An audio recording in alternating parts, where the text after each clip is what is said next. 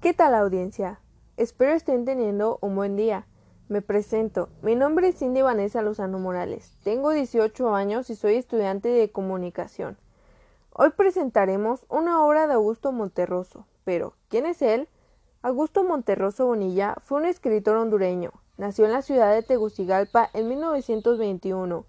Se le conocía como Tito Monterroso y desde muy joven se dedicó a su formación de forma autodidacta.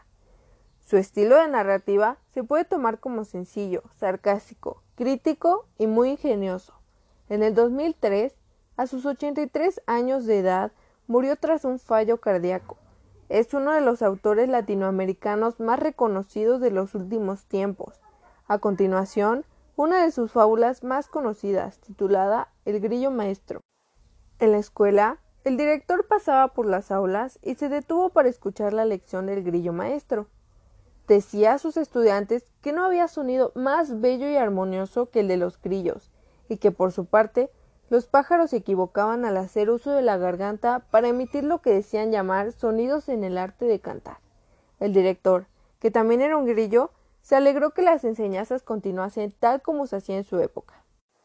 Moraleja: todas las personas tienen habilidades distintas, pero eso no quiere decir que unas sean mejor que otras.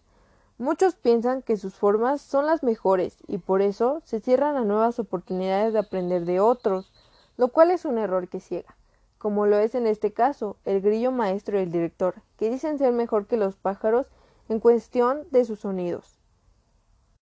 Como conclusión, podemos decir que toda fábula contiene una moraleja, a veces implícita y otras veces explícita.